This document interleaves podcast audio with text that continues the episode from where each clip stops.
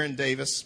They work in the Sunday school department with World of Flame. Also, that is Brother Trent, Sharon, and father-in-law, Sister Sherilyn, Sherilyn's mom and dad. Dear brother and sister Sharon, greetings in the name of Jesus Christ. Can it be possible 10 years have already passed since arriving in Kennett? How the days have flown by since you're assuming the pastorate of the church there. I want to congratulate you on your faithfulness to that congregation and to the work of the ministry, which you both perform so well. A congregation is blessed to have faithful shepherds who genuinely care for their souls, preach the truth, and reach out to minister to their needs. I am sure they realize how blessed they are. I also thank you for your faithfulness to the work and the progress of the United Pentecostal Church International. You are diligent to maintain the forward-looking ministry this organization believes in and stands for. Thank you for your carefulness in doctrine and in leading the people to serve God in spirit and in truth. My wife and I regret that a previously scheduled event prevents our attendance during this special time of celebration. It would have thrilled us to be there with you to express our thoughts and feelings in person. However, please know that we are rejoicing with you this weekend. Keep up the great work as you move ahead toward the next 10 years, should the Lord delay his coming. Please know that our prayers are with you as you continue to prepare believers for eternity. Our sincere love and appreciation, Richard and Sharon Davis. Amen. We are thankful for that this morning. We also want to read a letter from Brother Tim Tyson, his brother Sharon's cousin, pastors in Hillsboro at Peace Tabernacle. He also is the sectional presbyter in Section 2 and also serves on the Sunday School Board in the Missouri District as promotions. Dear Pastor Don, Sharon, family, and church, I can't believe that it was 10 years ago. I still remember the time when Pastor Sharon told me he was going to Kennett.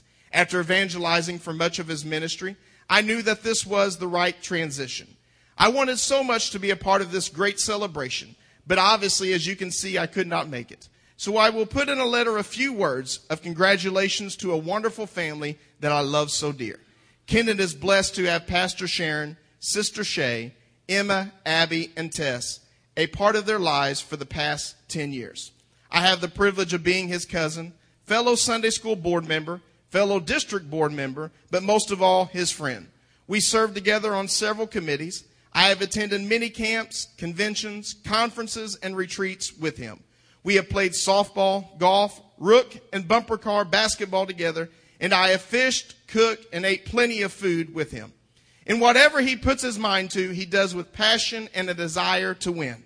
Outside of his relationship with God and his family, there is nothing he is more passionate about than the people of Kennett, and he is looking forward to winning the city. Facebook, YouTube, Twitter, and the iPhone didn't exist before Reverend Donnie Sharon became pastor of Kennett First UPC. The Mars rover landed on Mars. The United States invaded Iraq and overthrew, captured, tried, and executed Saddam Hussein. The St. Louis Cardinals have won 2 World Series, all in the past 10 years. But none greater or more significant to Dunklin County was when Kennett First UPC obeyed the will of God and elected Pastor Don Sharon as their pastor. Once again, I want to say congratulations on 10 years, and I am believing for continued revival because Kennett will be one. Kindest regards, Pastor Tim Tyson. We also want to read one more letter here this morning. It is from Brother Paul Kenny, who pastors in Life Tabernacle in Kent, Missouri. He also serves on the Sunday School Board as the Missouri District Sunday School Secretary. Dear Pastor Don Sharon, you were just a young man when I first met you. In your early years of ministry, we first worked together as we both worked youth camps and junior camps. Even as a very young man, you were a leader among leaders. You were talented and smart, able to act, to speak, and even to sing at times. I watched from a distance as you worked through many different issues that came to pass in and about your life. You remained constant, faithful, and steady during those times. I remember during our years of working together that you served as a faithful full-time evangelist and also as a school principal. You gave yourself to ministry even when ministry did not always give much compensation back to you. Now, I am thrilled to say congratulations on your 10-year pastoral anniversary. It's truly wonderful to work with you as you fulfill the role and calling of a pastor. Many times you've blessed this older man with your ministry, your preaching, and wonderful words of wisdom. Brother Sharon, you've accomplished much, and you will fulfill other places and positions in the kingdom of God. It's truly my pleasure to work alongside you as the secretary of the Sunday School Department, of which you are the district director. Thank you for your kindness and honor to me the last few years as we've worked together as a team for the Missouri District Sunday School. It is with regret that I am unable to attend your anniversary services, but I do want to extend our congratulations and best wishes to you and your lovely wife, Sister Shay, to the First United Pentecostal Church of Kennett, and to Bishop Magruder. May God bless you all. Sincerely, Paul Kenny. Amen. And we are blessed with those letters there this morning. Just many more people with many kind words. And we are looking forward to hearing more today for a couple, a family that deserves the kind words today. Everybody else believe that? What a wonderful couple this is. Amen. And I believe they're receiving these letters that we've read. Some more will be read tonight. The words that will be spoken by you, the church, today. Because these are a group of people that invest in people. They invest their time. They invest their love. They invest their encouragement in people like all of us. And we're so thankful for that today. Amen. I believe that's because of great leadership that make it also enjoyable to come to church. And I know that's what this couple does. They bring great leadership to that. And they make everything fun. There's one thing about it. You're going to have fun when you're around Brother and Sister Sharon. And there's no other option but to have fun and to let Brother Sharon win. Those are the only two options when you're around him. So as long as you got those, then everybody's going to have fun. So we're so thankful. We'd like at this time for Sister Heather to come. We're going to enter into this part where we're offering the people in the church here to say kind words. And as she comes, I know the Sharons love Sister Heather. And I don't want to start singling out people, but we always appreciate when we come. I love to watch her worship. She always worships, and I'm so thankful for that. Amen.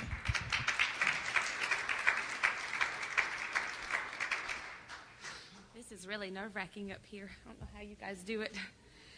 I wrote a couple of things last night. Pastor called me and he said, you get 3 to 5 minutes. And I said, if anyone in the church has ever heard me testify, you know I don't do 3 to 5 minutes very well. It's pretty big.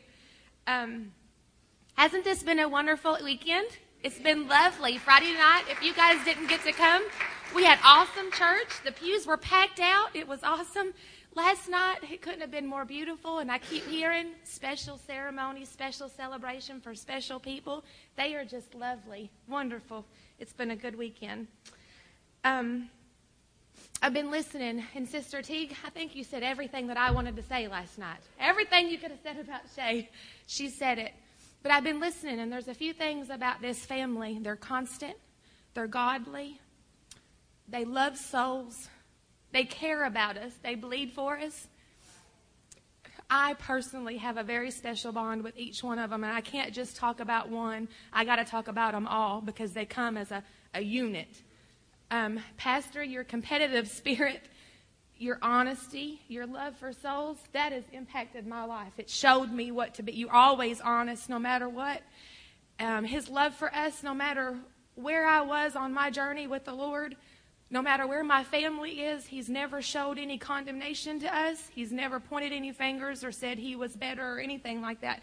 He's been my pastor. I know I could probably call him at 3 a.m. and he would get up and talk to me and give me instruction on whatever I'd like. Sister Shay, I don't think that there could be a more lovely, classy, godly woman, friend to me. You're so special to me. No matter what it is, you said that she's texted in the middle of the night or whatnot. No matter what I've ever asked her to do, when I think of Shay, she's a giver.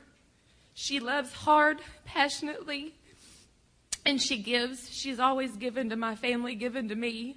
She's lifted me. She's cried with me. She's been there. We've had lunches. I can't say I love you enough. I don't know how to put it in words. Tess, she texts me almost every night and tells me she's loving me and praying for me and tells me good night. And Emma and Abby, as soon as I walk in the door, I know I'm going to get a hug every service from those girls, no matter where it is. I really love this family, and I don't want to talk about the negative. And King's life wasn't a negative thing. It was a beautiful thing. But they have been the family that's been our rock through everything. Through everything. When it come to picking out a stone, I asked Shay, and she said, Heather, that amount of money is nothing in the kingdom of God. You do whatever you want. She's always seen the cup half full in every decision I've had to make. And I just love you very much.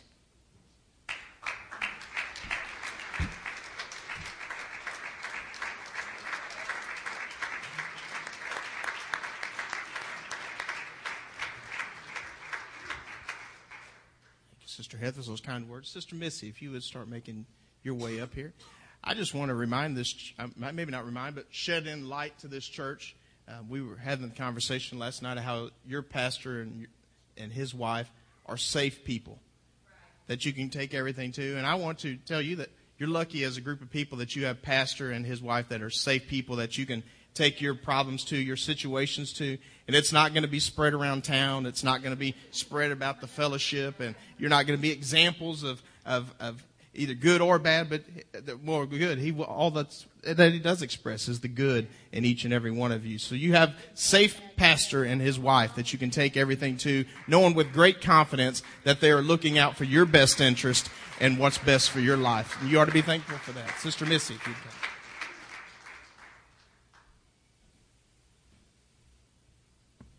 I just told Sister Shay I'm going to say stupid stuff so I don't cry. And I'm just going to read from my notes. This won't stay up, and I'm short.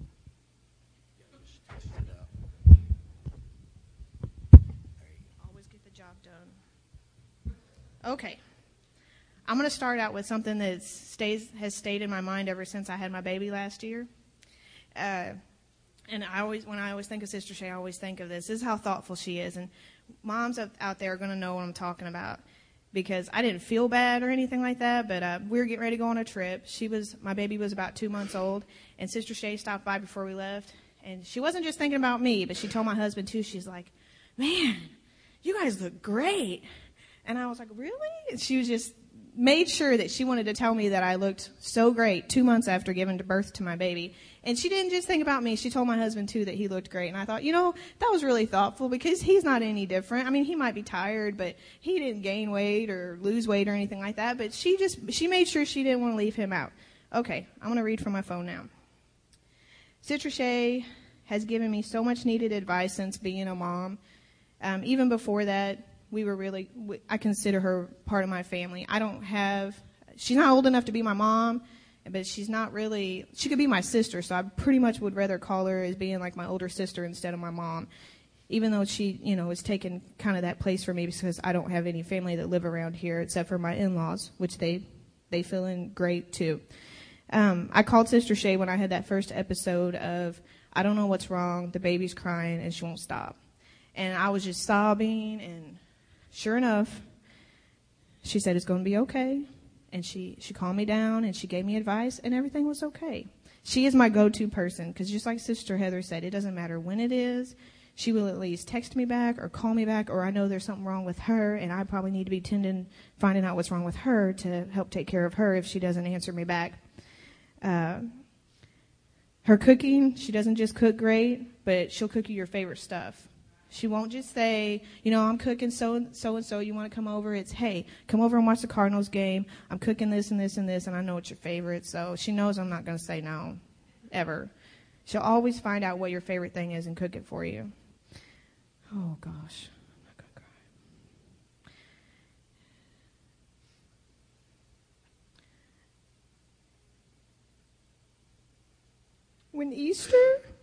When Easter comes around, if I'm not out of town with my family, she always calls me, even when Sister Priscilla was still here with us and they would have Easter dinner with them. She always calls me and says, do you have somewhere to go? Because I want you to come and eat with us.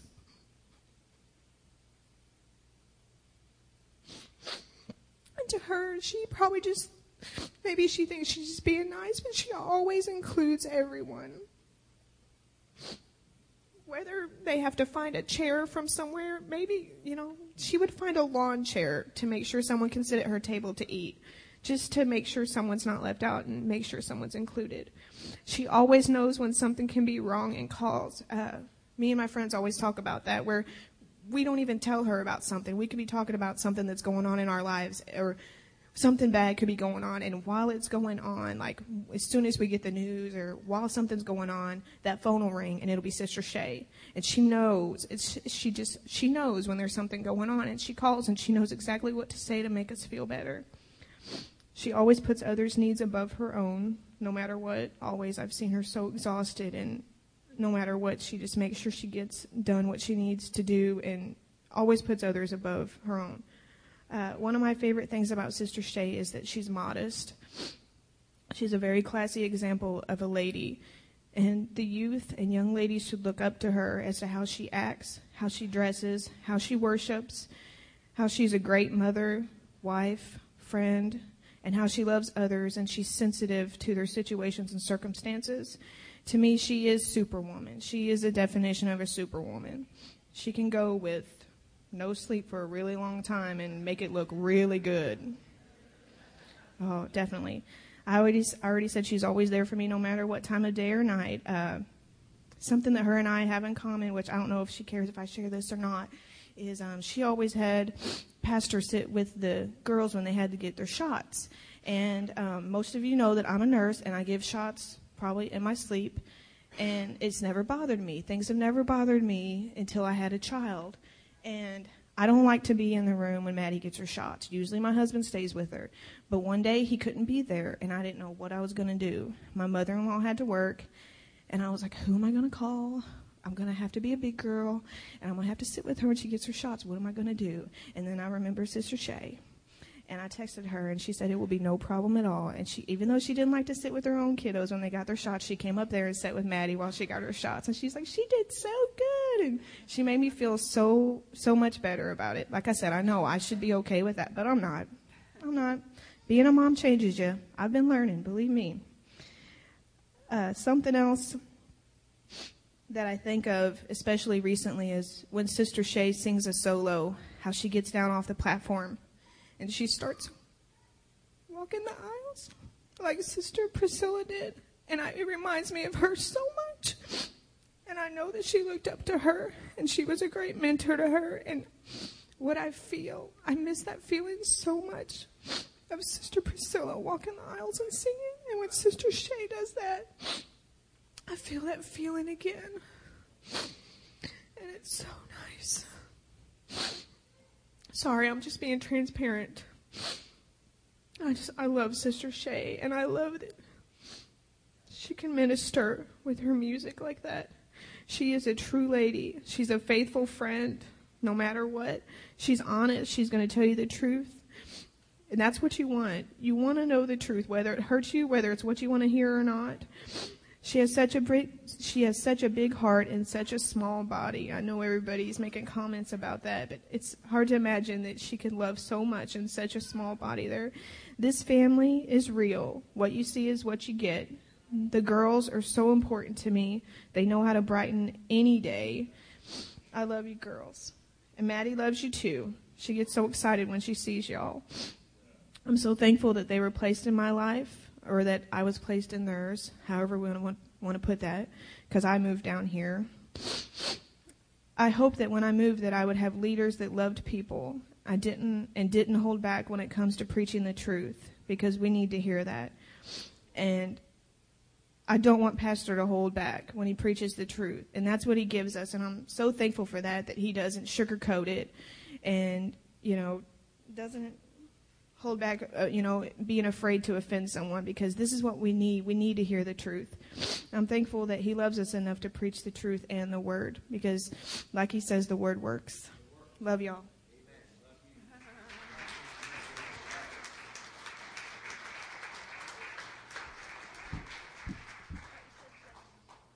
you. Sister Sheila, if you'd begin to make your way up here. Sister Sheila is kind of like a fourth daughter.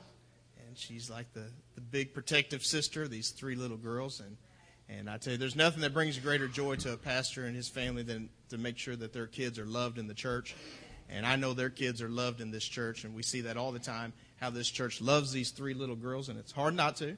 But they'll need even a little bit more protecting now that little Tess is now a teenager, so got to protect her from them boys. So help them out there. Give them some support. I tend to ramble, so I wrote down my stuff and what I'm going to say. This is, wow. Sister Shay is the person I want to be when I grow up. Wow. And you are my mom, you know? And I don't care who knows it. And I love to get her laughing. I love to tell her jokes because her laugh just makes me laugh. It's so distinct. And I know she doesn't like it very much, but I love her laugh so much. And I know when I'm having a bad day, I can always count on calling her and getting cheered up. I remember one night I was having a bad night, and I don't even know how she even knew I was having a bad night, but she calls me, and she just starts singing on the phone. And I'm cheered up. She always knows what song to sing to me. She's my favorite singer ever since I've been here. And since I saw her very, very pregnant at youth convention one year on the piano singing, ever since then, she's been my favorite. She gives her all to God when she sings.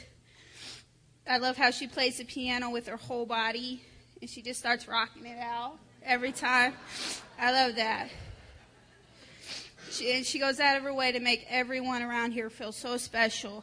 And she never forgets to give God all the glory, no matter what. In every situation, God gets the glory for it every time. And she reminds me of that God is number one, and I need to put him first. She loves our church, and she feels every single heartache we feel. She feels everything, every emotion we feel. She rejoices when we rejoice. And I lost my place. I've been so lucky and blessed to be able to have her and her fantastic family in my life. She's my role model and the godly example that I follow.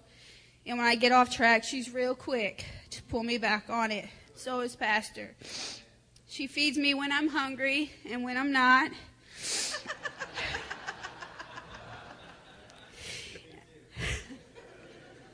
And I love her more than any words can say. There's just no words. I love you so much. I lost my place again. Her girls are my favorite little ladies. I don't know where I would be without my little girls. There's only one in here right now, so I'll look at you. Tess, you're my Tess. I love you so much. Sorry. I can be in some bad moods, and I get in some bad ones. And all they have to do, I just have to spend 5 minutes with them, and instantly I'm just in a better mood. And I can't go without saying something about my pastor. He's the guy, when I first got here, who, the new girl to Pentecost, by the way, who would jump on pews and give me a little shower because I sat on the front row. And he didn't scare me away, even when he referred to me as Tina in front of the whole church when he prayed for me. I decided to stay, and you became my favorite preacher, and you still are my favorite preacher. And he's, of course, my favorite pastor. I've been here. I realized I came right after you did, and you've always been my pastor, and I wouldn't want it any other way. I just, you can't get much better than Pastor Sharon, and I don't want to. I don't want to find out, because he's my favorite, and I'm pretty much going to follow him if he goes anywhere, by the way. Oh, no. I love these 5 people with my whole heart, and I couldn't ask for a better pastor and family. He's been my pastor, and like I said, my favorite preacher since I've been here, and no matter what, he will always be my pastor. I love you guys so much.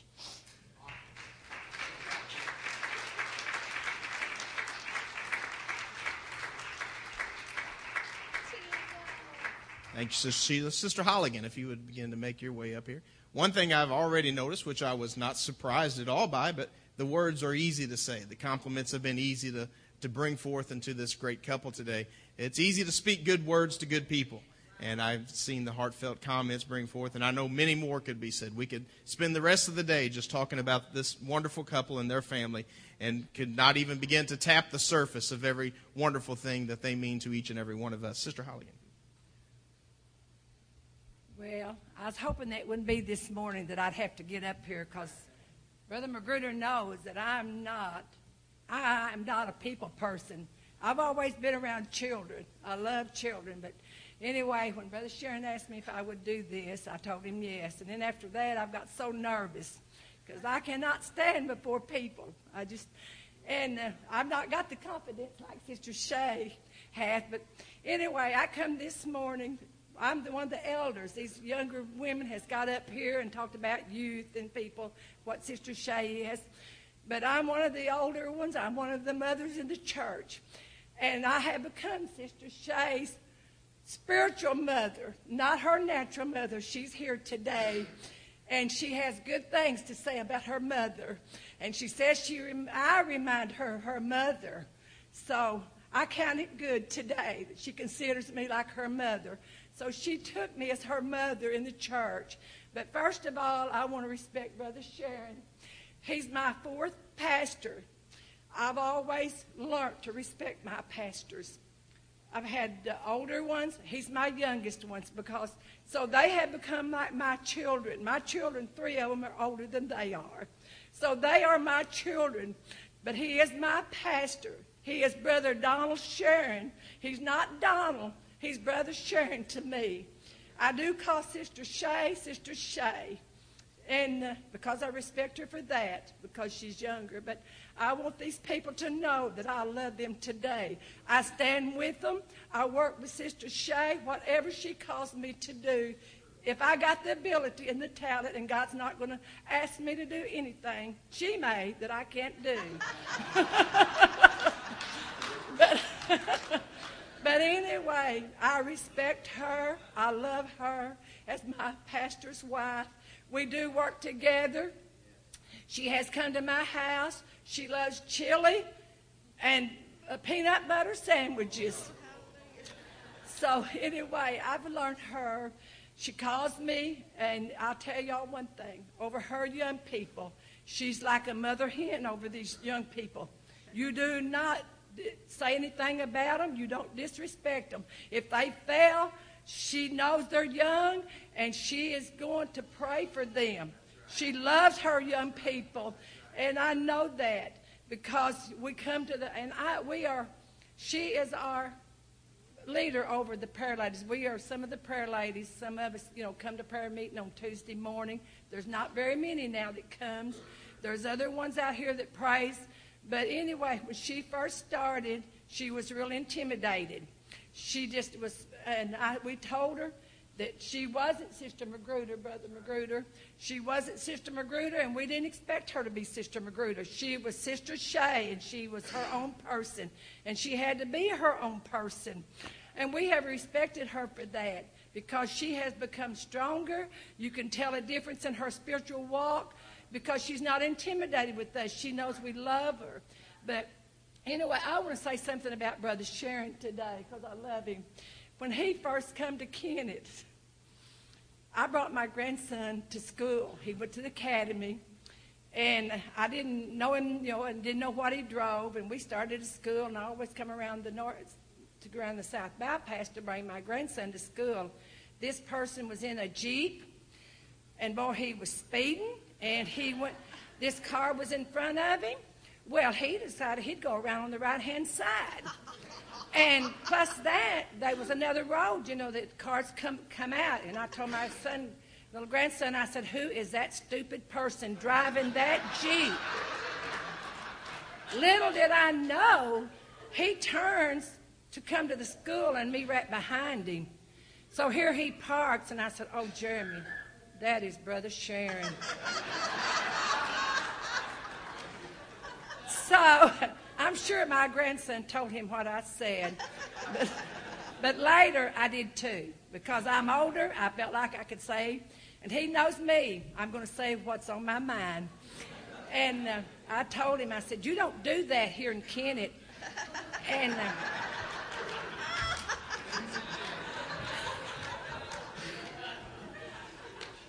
course, you just got two lanes, so you got to do one or the other. But truly, I had been doing that. I kind of drive probably like him. But anyway, my husband had read in the newspaper that they were going to start giving you fines if they caught you doing that. So I really thought I was helping him out to let him know. So that's how I kind of got acquainted with him, to tell him my mind when I wanted to. But he also would tell me his if he wanted to. So I may tell that on him, but I respect him as a pastor today. And they have not changed from the day that they came here. They are living the same today as they was when they came. I respect them. I love them. And as I said, Sister Shahan, we work to Ladies Auxiliary together. And she can call me when she's not going to be here at prayer meeting. And I try my best to be here. If she's going to be late, I unlock the door for her. But I'm a person, I want her to count on me if she can, because I want to do all I can do for our church and our family. And we do make fried pies. Well, Sister Wilma Butler and I usually do the pie dough the night before. Sister Shay said, well, I'll help. She's not even tall enough to stand by the cabinet and roll that pie dough and fix it for her. And I thought, how are you going to do this when you ain't even tall enough? So, but anyway, I just want to say today, Sister Shay, I appreciate you. I love you. And she knows how to pray.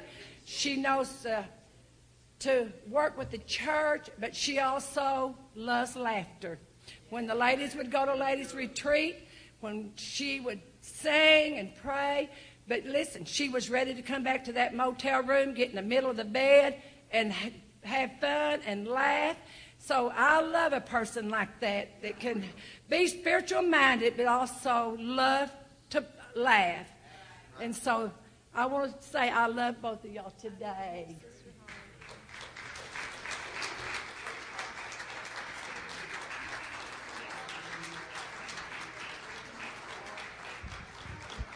Thank you, Sister Holligan. There's going to be more of that tonight. We'll have more letters and more people expressing their gratitude tonight. Amen. We look forward to that continuing on. Amen. If our ushers would get ready to come at this time, we're going to hear morning. Amen. I always enjoy hearing Sister Shay minister in song. She doesn't just sing, but she ministers. The great anointing that is upon her life, it has blessed my life many times. Amen. And I could just sit back and just listen to her sing and be satisfied many times. But I'm glad that she is the first lady of this church. This church is tremendously blessed by her. And we want her to sing at this time whatever the Lord has laid upon her heart. I love the Lord so much. He's so good. And as I reflect back, I can't keep the tears from falling. And this has been so wonderful. I'll try to write out everything that I need to say to thank everybody, because I'm not good at remembering things. But Brother Magruder, I was remembering back special landmark 10 years. And I remember the very first time I ever walked into this building. I walked in that door and there were women up here praying. I mean, they were getting with it. Not everybody was praying, but there was women up here praying.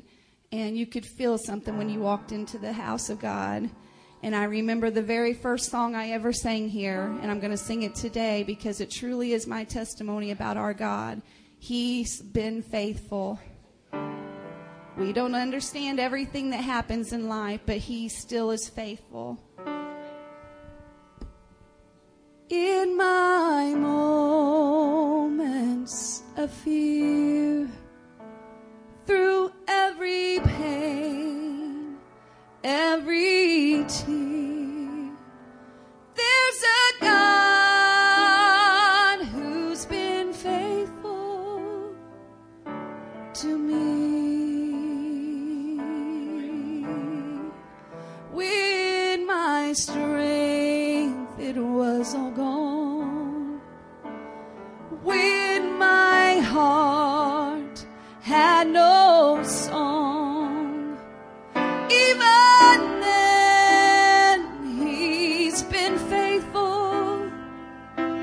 to me every word.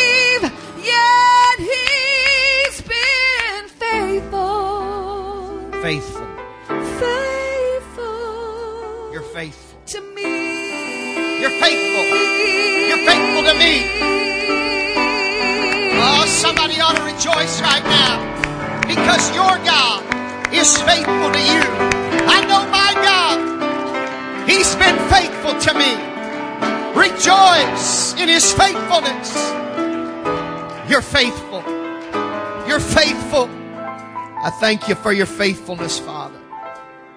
Thank you, Lord. You're so faithful. Take a moment. Let us pause and reflect upon the faithfulness of God. And let us rejoice again at His faithfulness. I thank you, Father, for your faithfulness. God, I pray that you would show yourself faithful today to those that are here hurting and hungry and hopeless. Show yourself faithful. Show yourself faithful. I pray and believe that you will in Jesus' name. A faithful God. A faithful God. So thankful for His faithfulness. Thank you, Sister Shay, for that great song. Sister Shay is faithful. Faithfully anointed. I'm thankful for the anointing of God that's upon her life. This church is faithful. We have a great body of believers that call Kennett First United Pentecostal Church their home. I just want to pause for just a moment in the midst of this time of celebration and say thank you, thank you, thank you. Words are not sufficient to express my appreciation for all that you have done. The magnitude of work that has been accomplished over the course of the last several days is amazing, and I'm grateful for all of the efforts that were made to make this the successful weekend that it has been. I've been deeply touched, honored, and blessed by everything that's been done and everything that's been said, and I thank you for your faithfulness. This is a great church. I think you ought to give yourselves a hand. You are an awesome body of believers, and I'm blessed, along with my family, to say that we are privileged to pastor you. We're thrilled that you're here today to celebrate this wonderful and momentous occasion. We are so thankful that each of you are here. It's a delight to have visiting with us today Jess Coleman. Jess, so glad you're here. Aaron's dad, honored to have you. He comes to greet you. So thankful that you are here. God bless you, Uncle Jim. So thankful you're sharing it with us. Amen. Thank you. You may be seated. What an honor to be a part of this momentous occasion. I'll tell you, I listened to everything that's being said. Now, you've got to understand, I've known him from the cradle. And not only have I known him from the cradle, but I've known him as his pastor and watched him grow up in his adolescent years and into his teen years and watched him fall in love and get married. And I can tell you one thing, everything that has been said about him is not facade, it's real, and it's genuine. But the thing that I thought most was the old saying that is the apple never falls far from the tree. And most of you did not know his father that well, but his father was a very outstanding man. And in fact, he served as my youth minister for a period of time, and he undoubtedly was one of the most effective youth ministers that I've ever had. He has the same tenacity and drive and diligence and concern as what Brother Don and Brother Sharon does. Amen. You know, when the boys were born, my sister came to me and asked me, what do you want them to call you? And we talked about it, and I said, Mom, they're uncles, so let them call me Uncle Jim. It was really astonishing through the district when they'd walk up and call me Uncle Jim. You'd see the looks on people's face when they would do that. But I am their Uncle Jim. But I can tell you one thing. They never, ever disrespected me. They treated me with respect and love. And I have a sister here that I love dearly. And a lot of people think she's my date when we're out. And I couldn't find a better looking date if I was going to do it. But I can tell you one thing, she has never, ever referred to me other than Brother Manning. When we're at socials, when we're on family vacation, I have never had her referred to me any other way than Brother Manning. And I thought about that, the heritage that Brother Don has had over the years of a tremendous family and the respect and the love. And then for him to find such a quality young lady to become his helpmeet. And, you know, when the Bible talks about the man having a helpmeet, it's not a mate, it's a meat. And that word means making up for which he lacketh. And Sister Shea has definitely been a helpmeet. To know her is to absolutely love her. Amen. And that's a fact. I can't tell you how many years I pastored her, but I can tell you one thing. She was a joy to pastor. She has not changed one bit. She was faithful.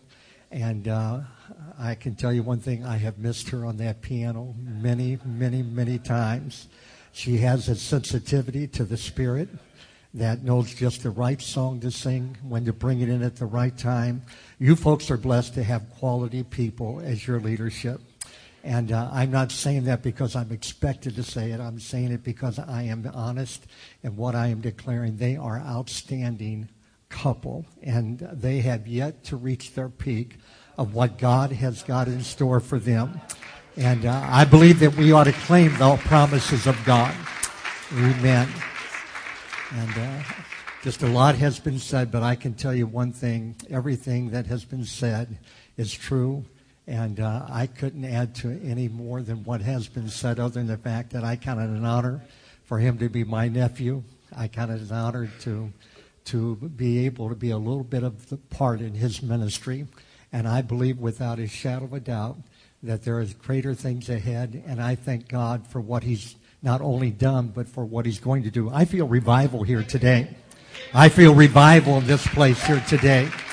And I believe with all my heart, God has been faithful. He will continue to be faithful. And let's just keep claiming the promises of God. And Brother Don, Sister Shay, God bless you. We love you with all of our hearts. Thank you for allowing us to be here.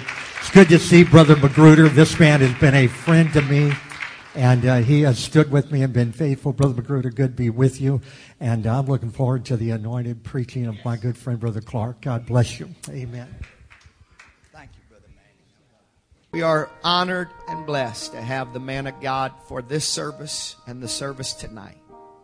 The anointed oracle of heaven will break bread to us today. In 1982, your pastor walked into a youth convention, where the speaker was the same speaker that we have to preach his 10th anniversary service. That youth convention, that changed and altered a young man's life. The next year, he preached a youth camp. And I can tell you today that the youth camp that he preached impacted my life in such a way that I believe were it not for that message, that youth camp, that I wouldn't stand in this pulpit today. I believe that's the impact and influence that over 30 years ago, this man's ministry made in my life. I can't tell you how thrilled I am to have Reverend Keith Clark to come and to preach our 10-year pastoral anniversary at Kennett, Missouri. Would you welcome the Holy Ghost, the man of God, Keith Clark. God bless you, Brother Clark.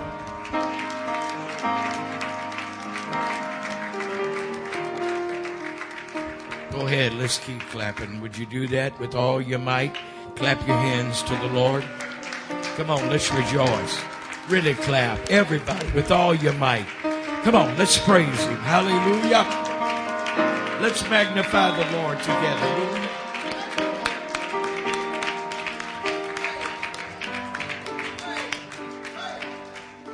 What a joy of mine to be here in Kennett, Missouri.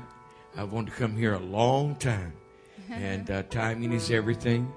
It's just right. Something about 10th anniversaries. There's certain, every anniversary really is important. But there are anniversaries along the way that seemingly stand out. And that's why I'm so honored to be here on this 10th anniversary. That I am extremely honored to be here with this great church. And to be here with your incredible pastor and his wonderful wife. These are two beautiful people. Amen. And they have a beautiful spirit inside. Heard the one sister say about Sister Sharon that she's a giver. You'll find in life that generally people can divide it into two divisions. Takers and givers. And it's very evident you're around these two just a short while and you know exactly where they fit. They're givers. They love to give, and they love this church. And I thank God. I feel at home because I love being around a church that loves God, loves the Word, and loves their pastor and their wife. And I believe this church is that way. You're an honored people to have such a great pastor and a wonderful wife. I travel all over America, generally somewhere new every week. I rub shoulders with what you would say in the modern vernacular, the great ones of Pentecost. And I assure you that all it takes is 5 minutes in the presence of Brother Sharon, and you know you're standing with one of the great ones. You're a blessed people. There are churches all over America who give anything to have them, but you have them. Aren't you glad they're here? Aren't you glad God sent them here? Amen. These are two incredible people. You can feel it. And I'll have more to say tonight. I love them. I appreciate them. And I love what they do for God. Bishop, I've always honored you. And it's a great thing to be here with you. And to the men of God that I've known for many years, I thank God for them. Amen. God's good, isn't He? I'll quickly get in the Word, but recently I was in a crusade and flew in Saturday, preached Sunday morning, Sunday night, leaving out Monday. And in the night, an angel came in my room, and I felt him touch my shoulder and waken me. I've been asleep about 2 hours. And I heard the voice speak in the night, the dead of night, an area code and a phone number, and spoke it 4 times. And I said to the angel, I have it. I went back to sleep. A couple hours later, I felt the hand gently shaking my shoulder again and spoke the same area code, same phone number. And it did it another time, and then about 5 o'clock in the morning, it gently awakened me again. Gave me the same area code, same phone number. And so I knew that I had to call that number. I'll never forget it. Still got it right now in my mind. I'll remember for eternity. So when I landed, I told my wife, get your cell phone out, make a call. Make a block call. And I gave her the number. She called, and they didn't receive block calls. I said, here we go. So I got my speech together. Told my, as a United Pentecostal Evangelist, God gave me this number out of the clear blue, and I'm calling you to tell you about God and the church, and I was going to give them everything in that one call. When I made the call, something happened in those next 20 minutes that is one of the most impacting things that's ever happened in my life. I was so stunned, so shocked to hear the voice on the other end of that line. And to watch God work, probably one of the greatest things I've ever witnessed since I've been in the church. I said all that for a reason, and we're going to read the scripture. God's got everybody's number. He's got everybody's number. He knows right where you are, what you're going through. He knows right where I am, what I'm going through. And I'm going to say to all the young people who really mean a lot to me, though I'm older, gray-headed, I still have such an affinity for the young people. You haven't crossed some bridges yet. But trust me, what God is putting in you in these services and through your pastor and his wife, there are going to come times down the road you're going to look back when those stormy winds are ripping your world apart. You're going to feel the anchor of the church and of the ministry. And you're going to say, oh God, I'm glad I wasn't out there running around with the world, but I'm glad I was in here being a part of something that's real for eternity. Trust me, young people, it's just words to you now, but you'll understand. It's coming. The storms will come. And you'll thank God for the church. And you'll thank God for the pastor and his wonderful wife and the bishop. You'll thank God that you're a part of this. Can I hear an amen from the saints that have gone through it and know that God will bring you through it? Would you give the Lord a hand clap, everybody, all over the building? Come on. God's a good God. I said, come on. God's a good God.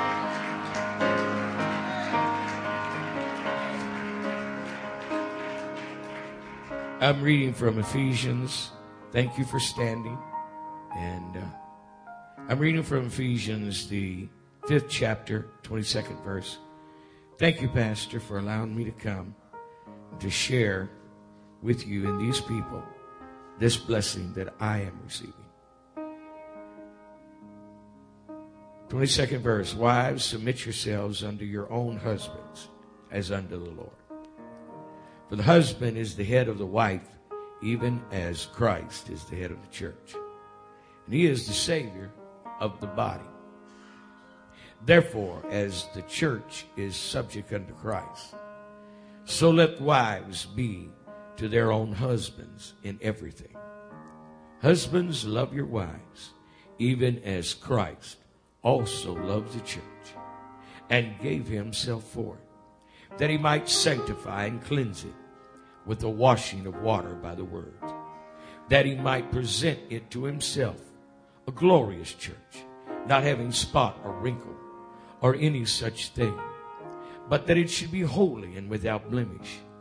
So ought men to love their wives as their own bodies. He that loveth his wife loveth himself. For no man ever yet hated his own flesh, but nourished and cherish it, even as the Lord the church. For we are members of his body, of his flesh, and of his bones. For this cause shall a man leave his father and mother, and shall be joined unto his wife, and they two shall be one flesh. This is a great mystery, but I speak concerning Christ and the church. This is a great mystery, but I speak concerning Christ and the church. Nevertheless, let every one of you in particular so love his wife, even as himself, and the wife see that she reverence her husband. I am going to minister for just a short while. I'm not a long preacher. When I preach, I don't preach long. But I am going to preach on this thought. All of this for a bride. All of this for a bride. And for those of you that are married, if you will, for a moment, recount that moment when your eyes laid upon the one that you felt would eventually be your mate. And remember that feeling, that moment when you said, I want to marry her. I want to marry him. And you love took you over. I want you to remember that. And remember that moment. And for those of you that it will come, it will be a moment you'll never forget. We said, I'm going to be married to that one. And then somehow I want you to relate that to God Almighty. When he laid his eyes on you and he fell so in love with you, even before the foundation of the world. And you'll understand this message when you can look at it in that way. All of this for a bride. God is an emotional God. He is a romantic God. You can see that in the scripture. And he loves us more than we can ever imagine. And I pray before this service is over that you'll have a deeper love for God than you ever have. If you don't have the Holy Ghost, then God will fill you with the Holy Ghost. That you'll know the power of God's Spirit. God's real, isn't he? Isn't God real? How many glad you feel God moving in your soul and in your spirit? Where it's appropriate, reach over and lay your hand on the shoulder. Plead the blood of the Lamb. Our pastor's going to pray, but I want to hear you pray. Pray for one another right now. Ask God to move and touch us all. God, your word will go forth. It's anointed. The man of God is anointed. We pray, God, for our hearts, that you would grant us the ability to receive and respond and be bettered by your word. God, your spirit is going to speak with such authority and power, and we are going to respond and be bettered by it. And we thank you and praise you. Oh, give thanks unto the Lord. Praise Jesus. One more time, clap your hands to the Lord and rejoice. Go ahead, church. Rejoice. Rejoice. Rejoice. God is good to us. Amen. Amen. You may be seated in Jesus' name. In my early ministry, the Lord began to deal with me concerning America. And the things that he began to tell me in prayer and visions and dreams stunned me. It was almost more than my flesh could take. And God began to say to me, the America that you love, you will see shocking things in your later life. It is going to change dramatically. It will change culturally, politically, economically. And God began to tell me the things that would come and things that would happen. And I began to minister that. It was not well received. Nobody could believe what I was telling them. And so I began to draw back from it because people were too happy with the status quo. Nothing will ever change. But 9/11 changed all of that. After 9/11, people began to realize we're living in an insecure world, a shifting world, that things are happening in our lifetime that we never dreamed that we would ever see. And in all that God began to speak to me about, there was one of them that I did not realize that it was going to be such an attack on.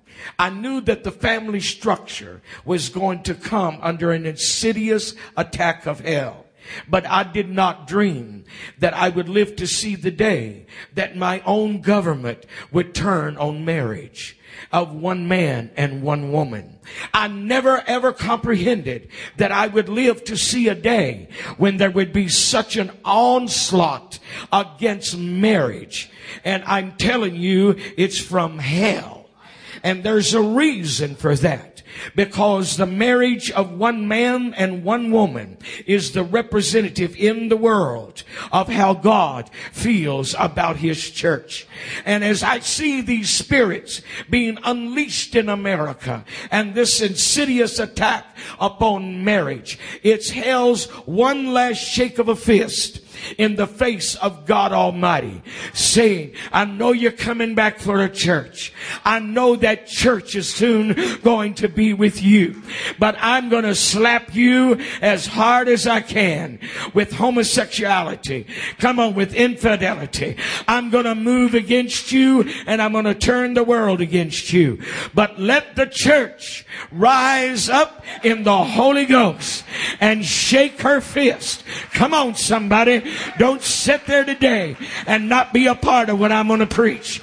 Shake your fist in the face of hell and say, I'm not going down. I will not be defeated. There will be a church that is righteous and holy. We will stand for marriage no matter what our government does. One man and one woman. Somebody preach with me now. I want hell to know we're not throwing in the towel. We're going to leave out of here triumphant. Come on. We're going to leave out of here shouting and praising our God. Somebody help me. At the sound of the trumpet, there's going to be a victorious church. Let the church shout amen. And so God began to deal with me. This is something new that I've not had very long. I read to you from Ephesians, the 5th chapter. But I'm going to be preaching this morning out of Genesis, the 24th chapter. I believe, though it is many hundreds and hundreds and millennia ago, I believe it is very relevant for our day. There was an elder patriarch by the name of Abraham.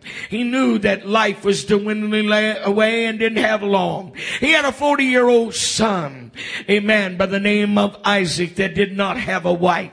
He began to feel the pressure of time that was running out in his life. I've got to get a bride. I've got to get a bride. I must get a bride for my son. Now I feel that same pressure. People wonder why ministers preach the way we do, why we give ourselves so much. It's not the time of age, but it's the age in which we live. It's the pressure of the time of this age that is telling us we've got to get a bride. We've got to preach. The church has got to have revival. We must awaken. I don't know if you can feel it or not, but it's with me. I feel it morning, noon, and night. I feel it waking me in the night. This is no time for status quo. We can't just have regular church. The pressure of this hour is telling us we must arise now. We've got to have revival now. We've had it before, but we've got to have it like never before. Something has got to happen. Help me now. In our spirit that will awaken us and say, I've got to be a soul winner. I've got to see a move of God. God's got to help us. I'm going to make this statement as I get into the heart of the message. We're having a 10th anniversary.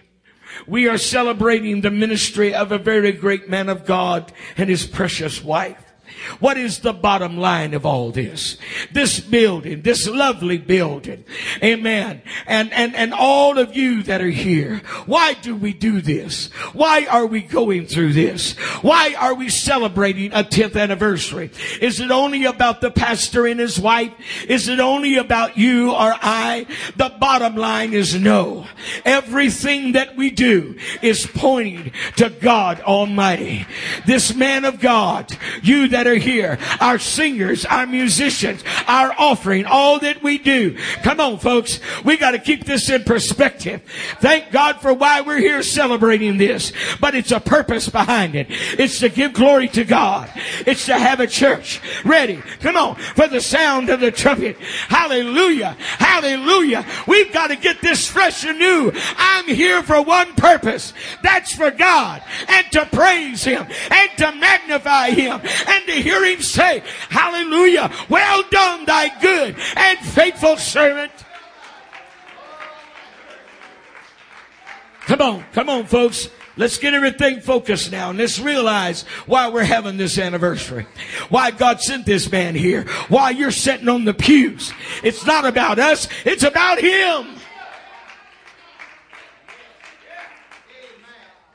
Abraham called his favorite and faithful servant and said, you've got to go and you've got to find my son a wife. And said, I don't want her from among the Kenites. They're pagans and they don't want God and don't need God. I want you to go back to my bloodline. Go back to where I came from, to my family, and find my son a wife. I want her to come. And this is what he said. What if I go and she will not come? What do I do? Amen. Do I take your son back? And he says what he said emphatically twice. No. This bride must make up her mind that she's coming here. That she's coming out. We're not going back. We will not return. I'm telling you, when you get in the church and you have left the drugs and the alcohol and the bondage of this world, there is nothing in this Bible that gives us permission to go back. But the bride must come here. If you're going to make it and you're going to survive, you got to cut loose. Come on, from the old line, from the old life. You got to settle it in your spirit. I want to live for God and I'm not turning back. I feel like I'm preaching to some that are sitting on the borderline. You better make up your mind in this hour. There's no turning back. There's no going back. This bride, help me now. This bride has got to make up her mind. I'm coming out. I'm going to make that trip.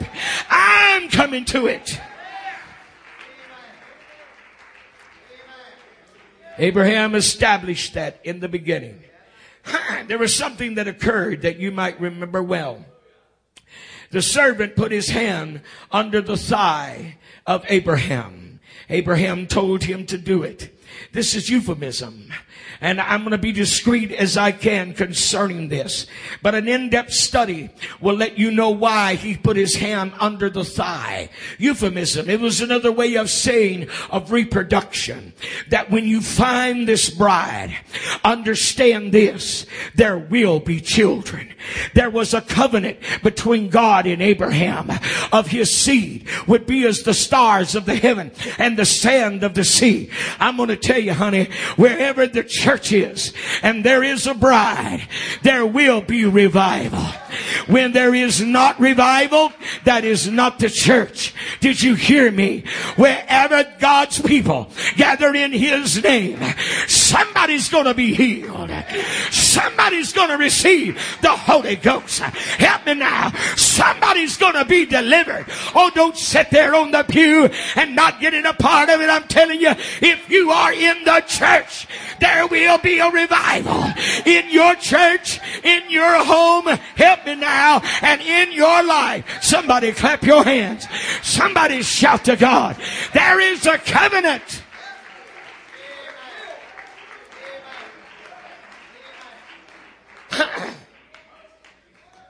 He loaded up 10 camels. You'll find out in just a little while there was 10. It wasn't just because of all the jewels and provision for the trip. There was something significant in that 10. And when he planned out and plotted this trip, he began to realize that this is going to take some time. You go in that journey and you study from where Abraham was back to his old home. It was not an easy road. It was not paved superhighway. It had valleys. It had hills, night and day. It had dry times. There was a desert. There was all of the marauding armies that would come against you. Thieves and robbers. But I'm telling you something. He made up his mind from the beginning. I will complete this mission. I'm going to make this trip.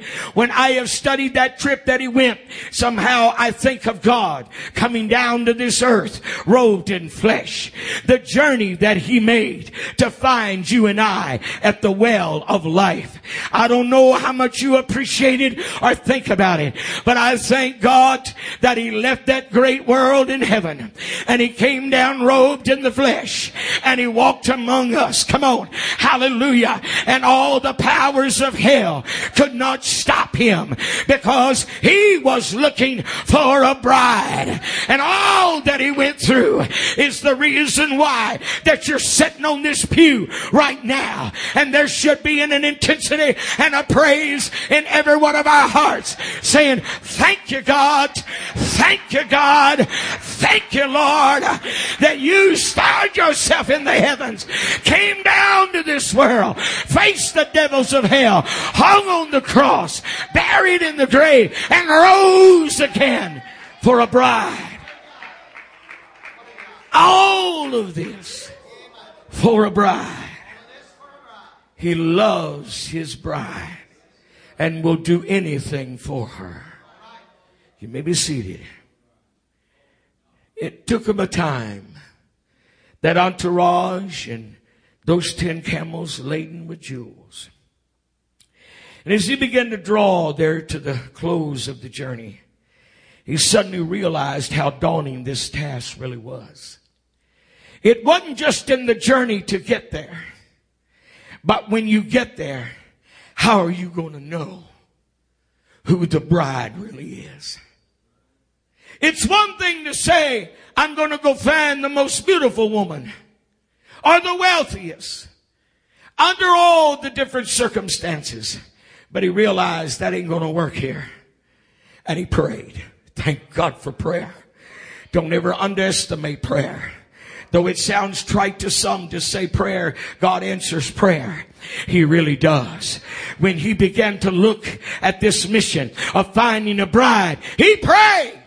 Help me, God, in this city. How in the world can I know who the bride really is? And he set up some stipulations. He said, let her come to this well, and let her come now of that family. And oh God, when she sees me and I ask for a drink, let her recognize my thirst, and let her answer not only to you, but to your 10 camels also. Let me know this woman that won't go part of the way, but will go beyond the call of duty.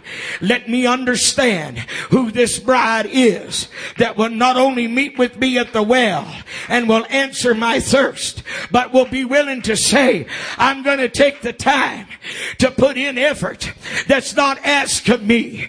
You ask of this, I'm going further. I'm going to tell you about this bride, honey. She's going to go further than you could ever imagine to please, come on, her God. I finally have learned to know everybody sitting on the pew ain't in the bride, but you watch and it'll soon be evident who the bride really is. Out of the multitude, out of the number, somebody's got their hands in the air, somebody's worshiping, somebody's dancing, somebody's praising. Come on now, somebody's telling the pastor, whatever you want, I'm ready to do it.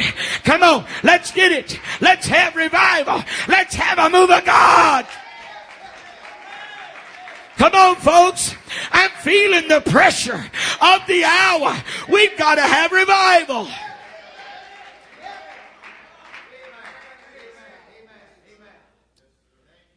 I don't know how to preach a pretty sermon. I don't know how to get up here and just take up time. I'm living on the cusp of one of the greatest moves of God I've ever known. And on the very, very sure soon coming of Jesus Christ. And I feel the pushback of the flesh saying, I don't want to go that far. I don't want to do all that. I want to stay right where I am. I want to live just like I'm living. And I feel that pushback. And I keep praying, God, send the bride. Awaken your church. Awaken sinners. Let them come out of the world of drugs. Let them come out of alcohol and tobacco and bondage. Let us find the bride. Oh, my God. I feel the Holy Ghost in this place. I feel the Holy Ghost in this place. I feel the Holy Ghost in this place. Somebody ought to get the Holy Ghost while I'm preaching.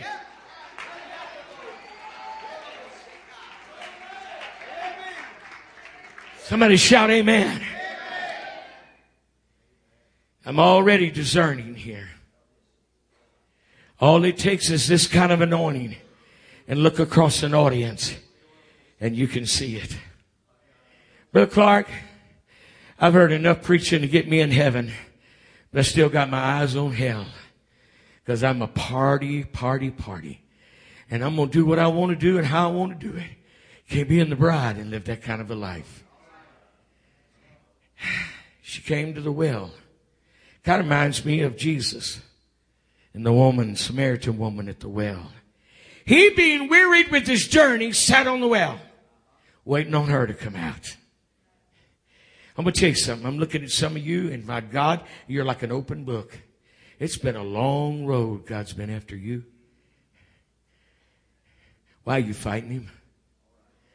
You think I'm kidding, don't you? Oh, no. It's like an open book. I can walk right down here and tell you exactly the color of your dress, tell you exactly the color of your shirt. I can feel it in this building, and I can see it on you. And God, you know what God finally is going to do? He's going to say, I've gone far enough. This journey's in right here. I'm going to sit right here on this well. And if you want everlasting life, come on out. Whew. I don't care what you've done. I don't care where you've been. I'm looking for a bride. I don't care how bad it is. I don't care what the situation is. Come on out. I'm at the well. Hallelujah. Hallelujah. Come on. It's at this well of living water. You're going to know the power of the new birth. Oh, my God, somebody shout amen. Folks, can you feel it in the building? Don't you feel his glory? How many want to be a part of that bride? We need a revival in Kennett, Missouri. We need it right now. 10th anniversary. We need a move of God in this house.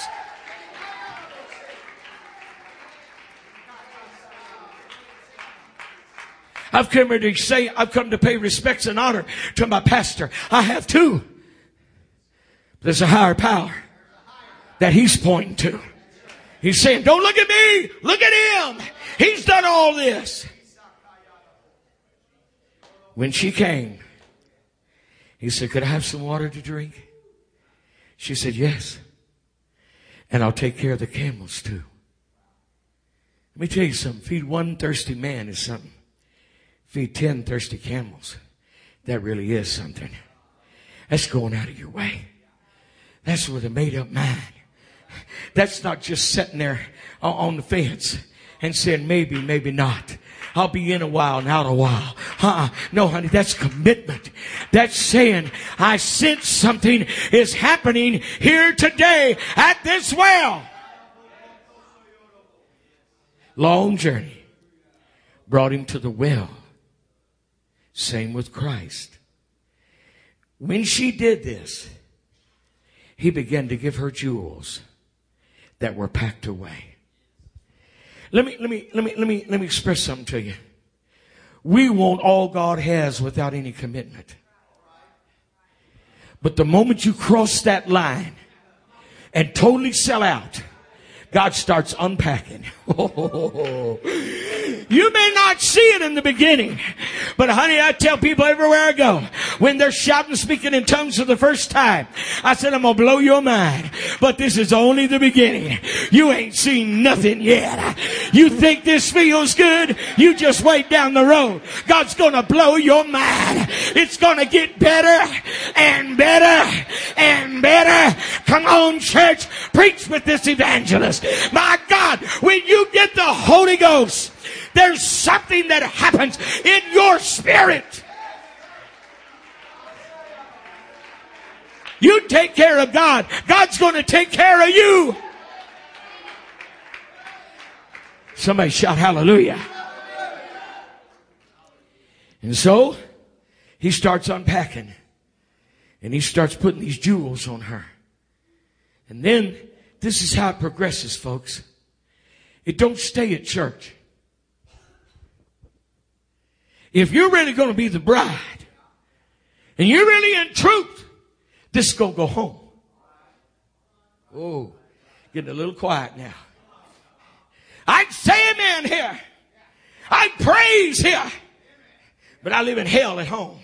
Honey, you take this heaven and you take it home with you. Come on now. Come on. We're going to knock the devil down here for just a few minutes. Come on, preach with me. I don't preach long. Preach with me now. We're going to let the devil know what I feel here, I'm going to feel there. I'm tired of demons in my house, driving my kids crazy. I'm tired of spirits attacking my mind. I'm going home with angels today. I'm walking through the front door and the devil's running out the back. I'm going in dancing. I'm going in shouting. I'm going in. Woo, hallelujah. Come on. Somebody needs to tell God, you ain't seen nothing yet. Wait till you get to my house.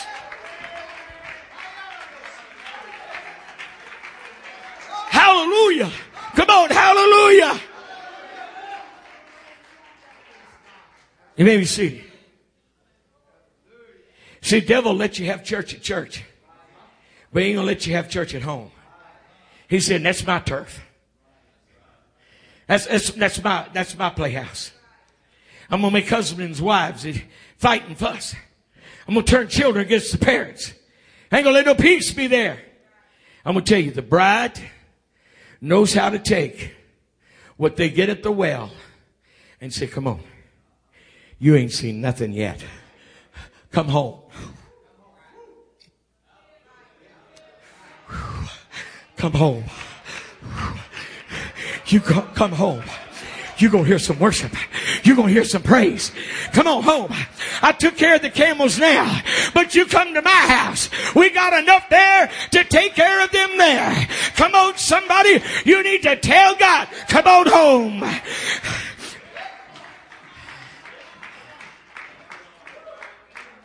Now, I got a warning for you. You don't know me. I'm an easy-go guy, really. You may not believe that, but I am. And I never get mad. I don't get mad at people. I never do. I never get disgusted with people. Because I know grace goes a long way. But I'm going to warn you something. God and your pastor and preachers are not your enemy. And when you feel your flesh bristling and you feel it beginning to repulse what you're hearing, look out, because there's a devil done slipped up on your shoulder and he's whispering in your ear. And he's telling you, you don't have to believe what you're hearing. You don't have to have this. That's too fanatical. You don't have to have a life change like that. But I'm telling you, he's lying to you. He's lying to you. This Holy Ghost, this new birth, this baptism in Jesus' name, come on. It'll wash your life clean. It'll change you inside and out. It'll make you wake up in the morning saying, this is the day that the Lord hath made. Come on, y'all. We're talking about God. We're talking about a bride. Y'all want revival. I can't hear you. Y'all want revival. I still can't hear you. Do y'all want revival?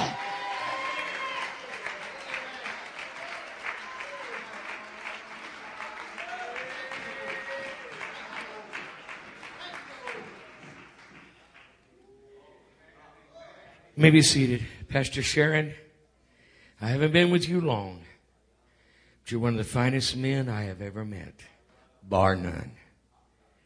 This ain't just about you. It's the why you are who you are. God called you. His hand is on you. That's all I got to do is walk into your presence and I can feel the presence of God. The bottom line is how you live, and that's what God loves about you.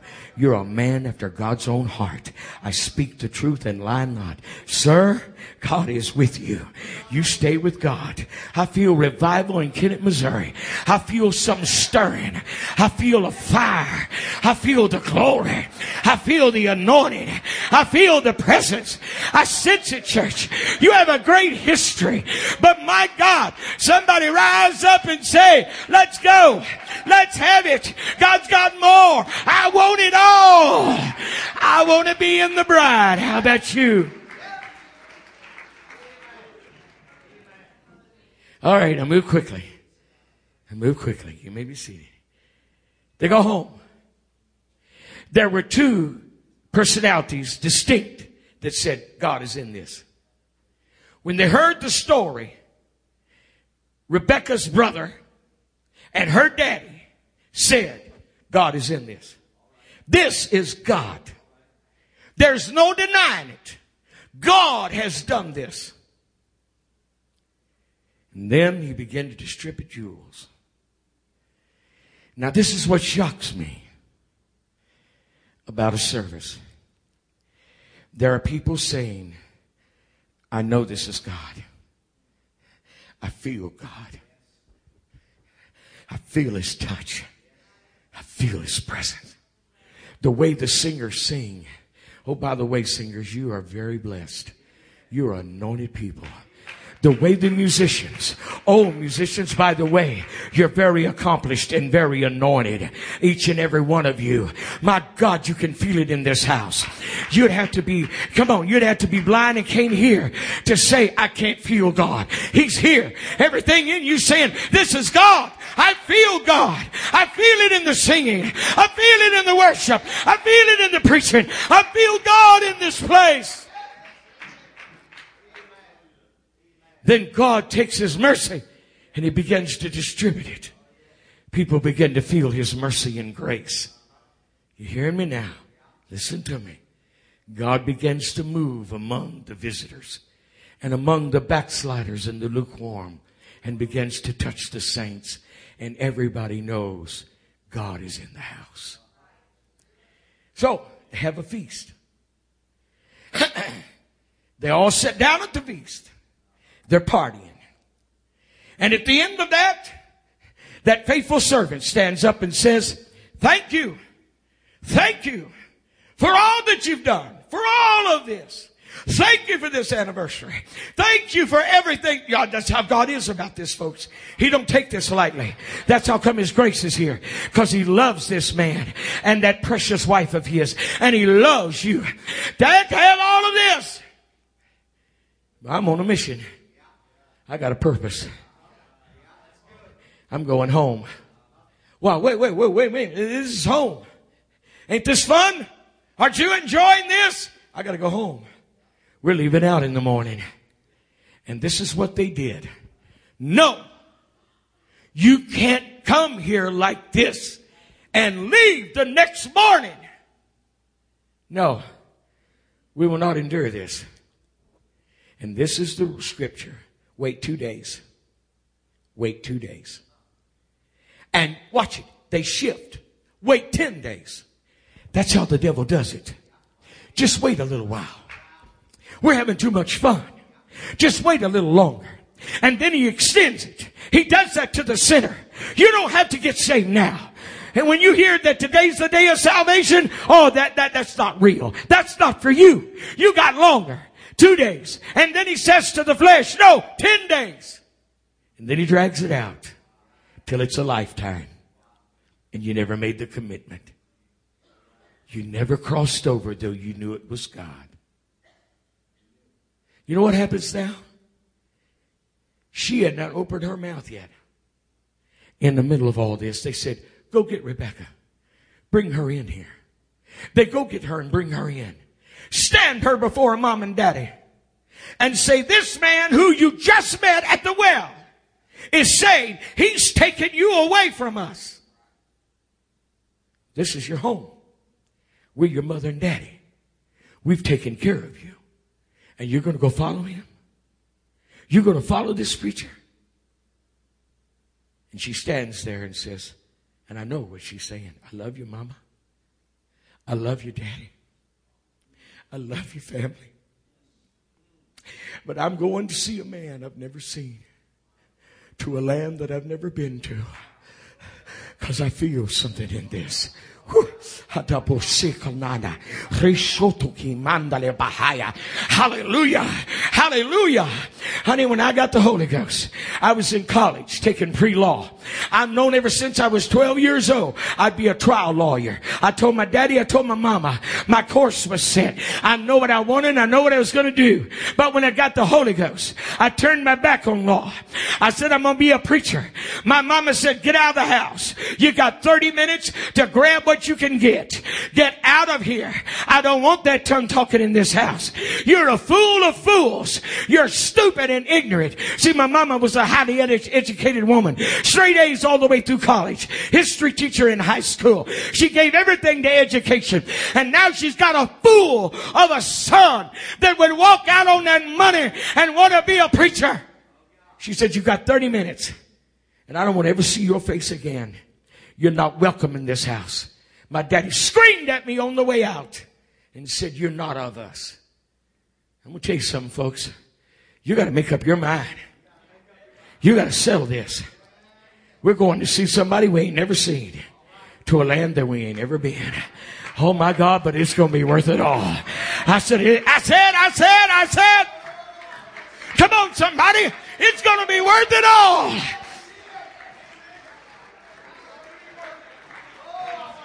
Hallelujah. I don't know about you, but this world is not my home.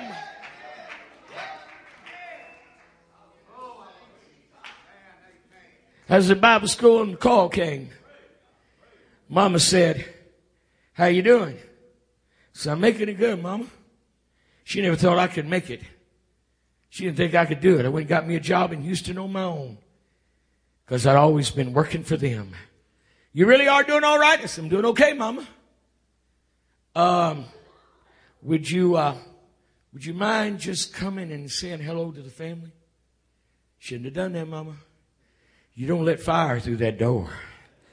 Mama made a mistake. Oh, did she ever. She should have never let me come back in that house if she didn't want it all. And she said, just come see us, stay a little while, and you can go. My God, first message I ever preached, my sister on full scholarship to a college in North Texas. She got the Holy Ghost. She quit college. She went to Bible school and married a preacher. My mama was going nuts by now. You bunch of idiots, you crazy Pentecostals. No, Mama, we got the real deal. This is real, Mama. Come on, somebody, it's real. Come on, church, is it still real? Do you still feel it? Oh, somebody stomp your feet. Somebody clap your hands. Somebody shout unto God.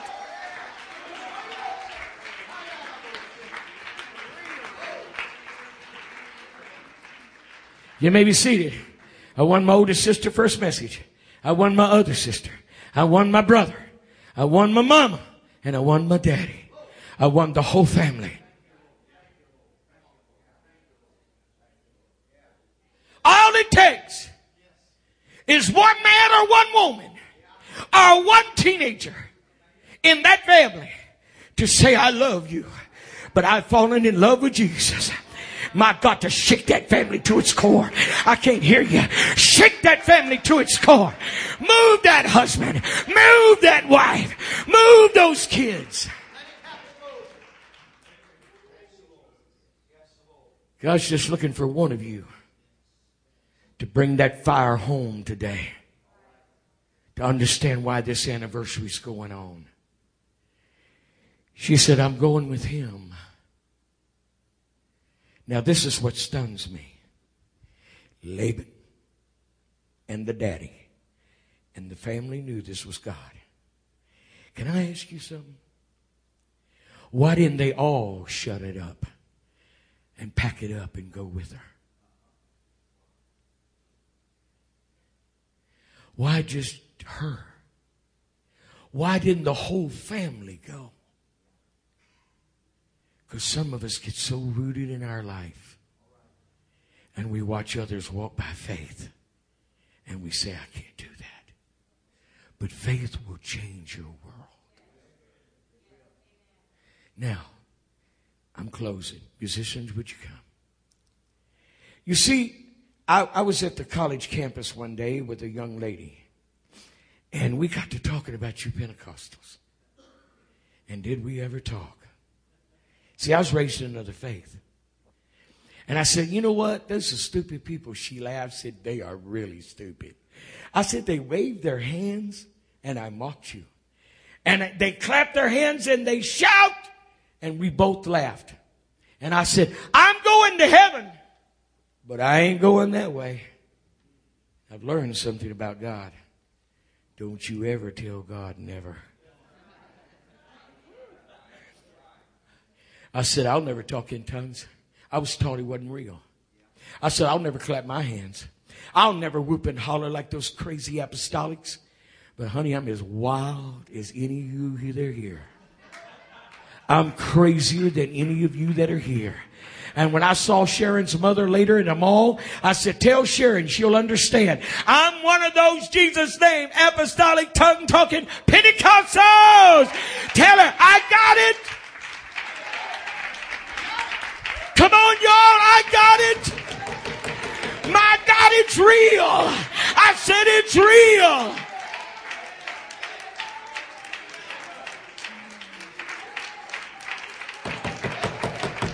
Woo! It's genuine. It'll change you. It'll transform you.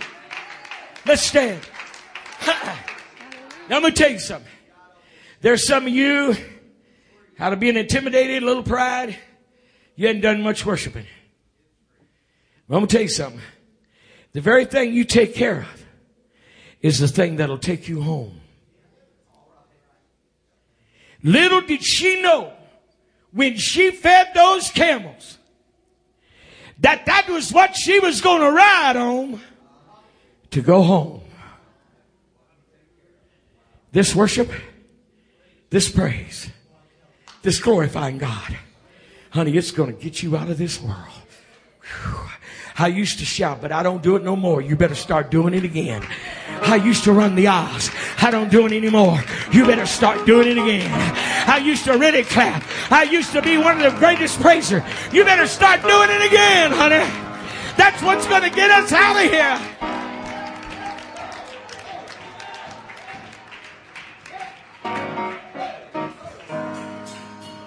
Now about the 10. 10 camels that came on the mission to bring it to the well. She satisfied he who came on the mission and the 10. When you receive the Holy Ghost with the evidence of speaking with other tongues, and you're baptized in water in Jesus' name, this new birth, this new covenant answers the 10 commandments. It's all fulfilled in the church through Christ. He is the Lord of the Sabbath. You didn't hear what I just said. Theologically, I went over some of your heads, but just trust me. The old, amen, is answered by the new. And when your hands are in the air, come on, there's a law of grace that supersedes the 10 commandments that says, I'm going to go further. I'm going to go further. I'm going to go further.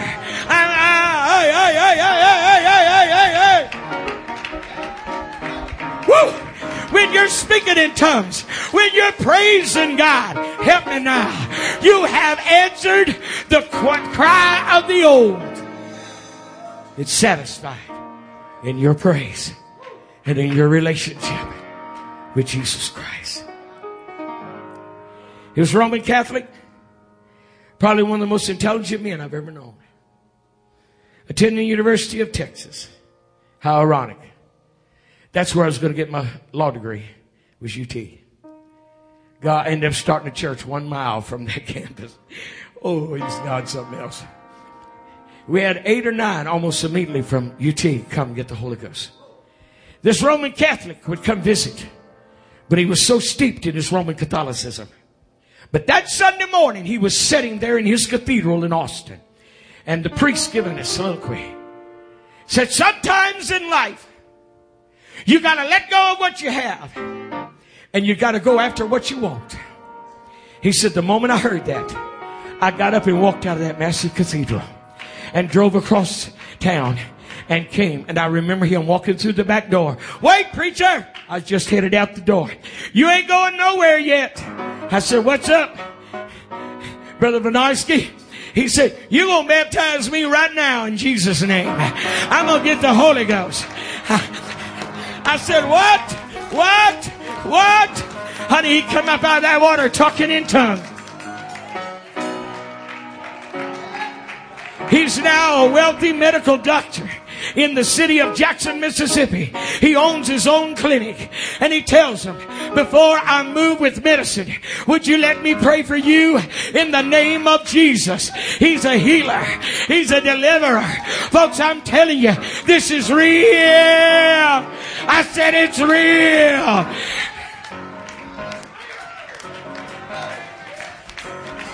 Come on. You gotta let go of what you're holding on to. Woo! Somebody get out of those pews, whether you're a saint or a visitor. Walk down these aisles. Stand up here around the front and say, bottom line, God, it's you. And I'm coming to love you. I'm coming to praise you. Come on. Who's the bride? Woo! Who's the bride? Come on out. Come on up. Woo! I said, who's the bride? Come on, church. Yeah, yeah, yeah. Come on, church. Oh, I gotta praise. I gotta praise and I gotta get it out. Come on. I gotta praise. Come on. I gotta praise. Woo. I gotta praise and I gotta get it out.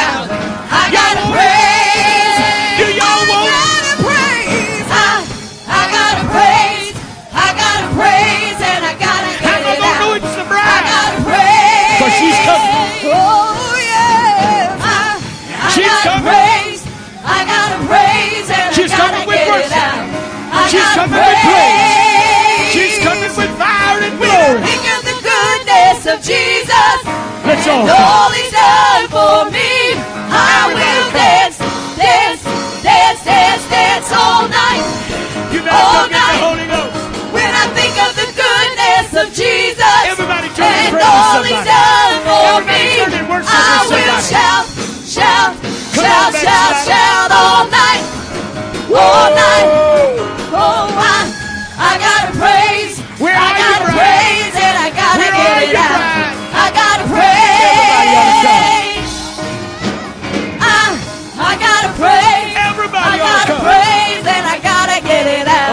I gotta praise. I gotta praise. I gotta praise and I gotta get it out. I gotta praise. This worship's gonna take me home. I gotta praise. My God. I gotta praise my and God. I gotta get it out. My God. I gotta praise. If you're not ashamed to praise the Lord, let me see you clap your hands. I know it's God. If you're not ashamed to praise the Lord, I can feel let me see you stomp your feet. But I just don't if want. If you're not ashamed to praise the Lord, let me see you wave your hands. I really don't want. If you're not ashamed to praise the Lord, let me see you leap for joy. I think I'll stay in my misery. Clap your hands, stomp your feet. You don't know what you're missing. Leap for joy. Put your hands together. Clap your hands, stomp your feet. Wave your hands. Somebody ought to be talking in tongues right now. I gotta praise. I gotta praise and I gotta get it out. I gotta praise.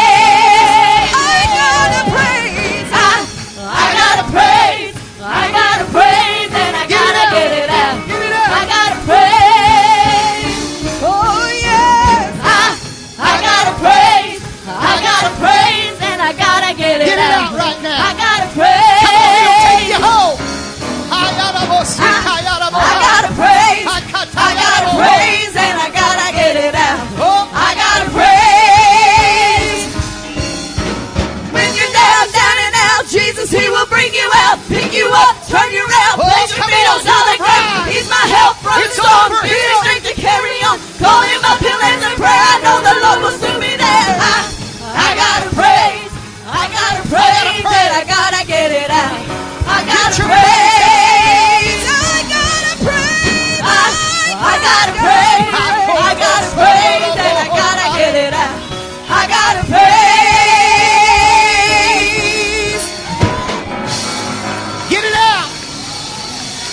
Get it out.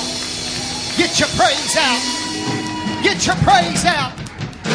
Get your praise out. I'm gonna serve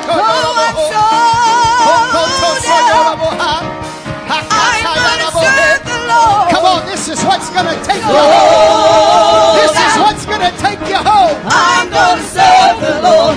You see, I'm running to win. I'm not running in vain. There's a hell to shun and a heaven to gain. Sold out. I'm sold out. Oh, church, I'm sold out. I'm gonna serve the Lord. You see, I'm sold out. I'm gonna serve the Lord. You see, we're running to win. We're not running in vain. There's a hell to shun and a heaven to gain. Sold out. I'm sold out. Oh, church, I'm sold out. I'm gonna serve the Lord. You see, I'm sold out. I'm gonna serve the Lord. You see, I'm running to win. I'm not running in vain. There's a hell to shun and a heaven to gain. Sold out. I'm sold out. You see, I'm running to win. I'm not running in vain. There's a hell to shun and a heaven to gain. Sold out. I'm sold out. Somebody tell him now. Sold out. Sold out. Sold out. I'm sold out. I can't help but stay excited when I think about this is what's taking us home. No more sorrow, no more pain, no more trouble, no more trial. It's going to take us home. How many of you want to be the bride? Put your hand on your neighbor and pray for him right now. Come on, let's let the Holy Ghost use you right now. Come on, pray into someone's spirit right now. Come on, pray that they'll make a decision today to be a part of the bride. Come on, the Holy Ghost has spoken in the sanctuary today. Come on, pray. I need intercessors to begin to intercede right now. The Holy Ghost is at work in this house. God, not one. We're not satisfied with one leaving, not deciding to be a part of this bride, your bride. God, your bride. Pray in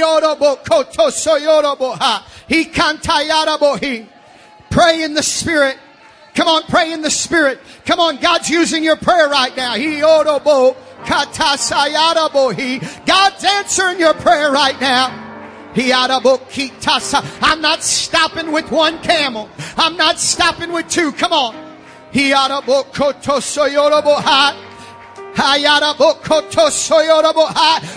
get tired after 8 or 9. She did 10. Come on, somebody, let's pray and believe that every single one of them.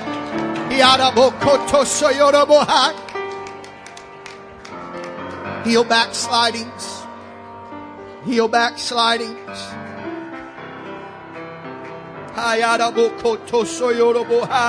There are backsliders that are not yet returned that will be a part of this bride. There are backsliders that are not yet returned that will be a part of this bride. Yorobo koto so yorobo ho. Hitaka so yorobo hi. Thank God for the deep move of His Spirit. Thank you for the deep move of your Spirit. There's still a wooing in the Spirit. Oh God.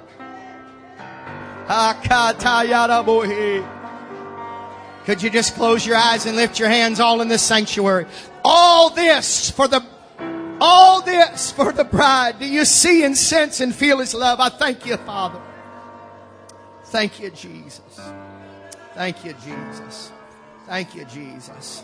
Thank you, Jesus. Pray in the Holy Ghost, Sister Lulabeth.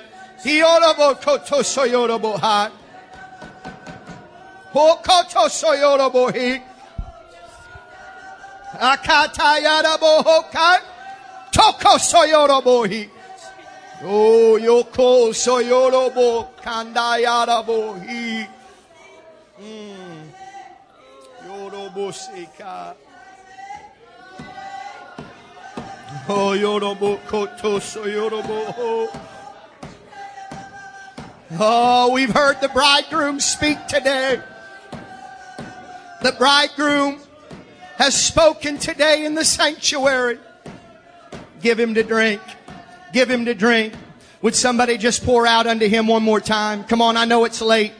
Hayadabosi. Give him another drink. The bridegroom is thirsty today. Soyorobokai. Ikatasayarabohi. Yorobokoto soyoroboho. Katayarabosika. Isakayarabohi. Thank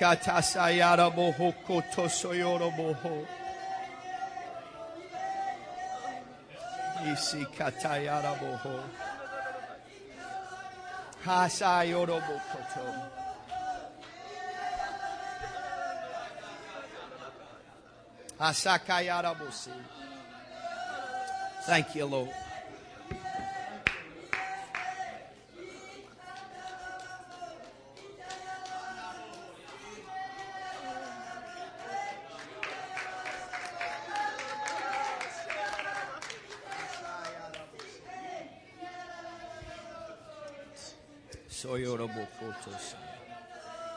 Soyoroboki, Sita Kayarabohi.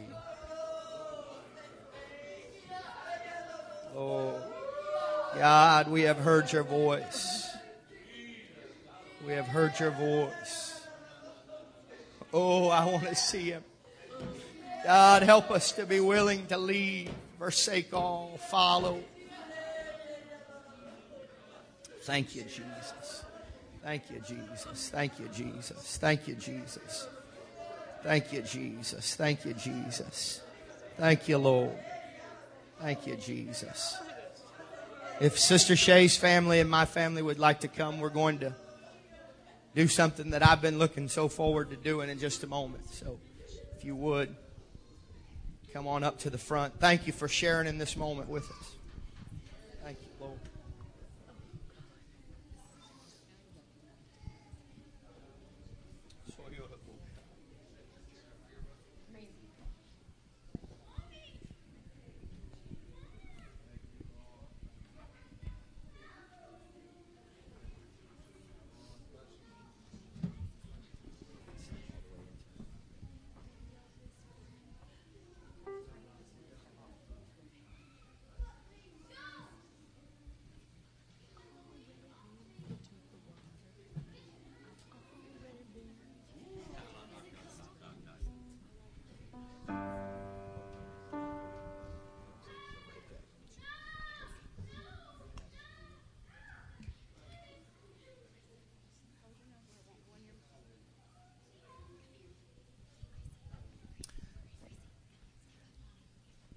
Today I get to baptize my baby. I can't think of anything that I'd rather do to celebrate this wonderful weekend more than to baptize my baby in the name of Jesus for the remission of all of her sins. I wish all of you could have been there the night that she received the baptism of the Holy Ghost. She received the baptism of the Holy Ghost at junior camp. The Holy Ghost was all over. There's a touch of God upon her life. There's great things in her future because God is in her future. He's here right now, and he's going to remit all of her sins. Would you bow your heads and let's pray together for Abby, and that this will be a remarkable day in her life. Together, let's pray. Today, Lord, we are so thankful. honored and blessed to have this opportunity, God, to baptize in the name of Jesus Abby. I pray, God, that this would be a remarkable day, that she'll never forget this day, this feeling that when she goes down in your name and you wash all her sins away, that she'll never forget it, that she'll share it with everybody that she will come in contact with. She's going to be a soul winner, God, and I praise you and thank you for what you've already done and what you're going to do for her in Jesus' name. Abidane Sheeran, upon the confession of your faith and your obedience to the word of the Lord, I now baptize you in the name of Jesus Christ for the remission of all of your sins. Thank you, Jesus. I've already been baptized. I've already been.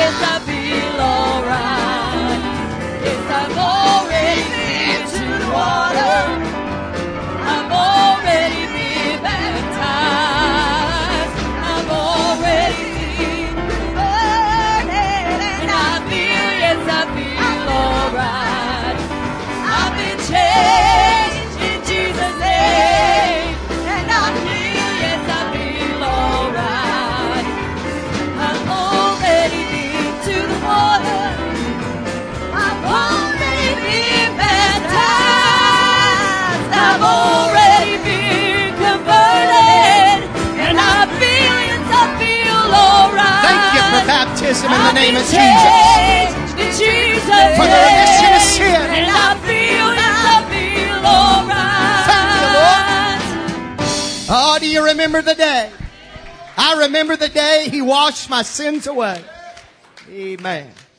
I remember the day I was baptized in the name of Jesus Christ for the remission of my sins, washed all my sins away.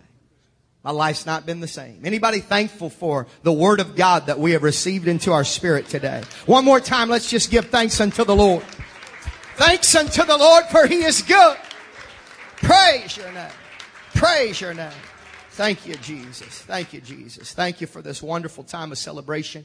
We'll begin service tonight at 5 o'clock with prayer. 5:30, we're going to have a great time. Brother Clark will be back preaching with us. Wow, what a powerfully anointed man of God. We're going to receive from the word of the Lord again tonight. Please be here, choir, at 4:15. We'll see the remainder of church at 5.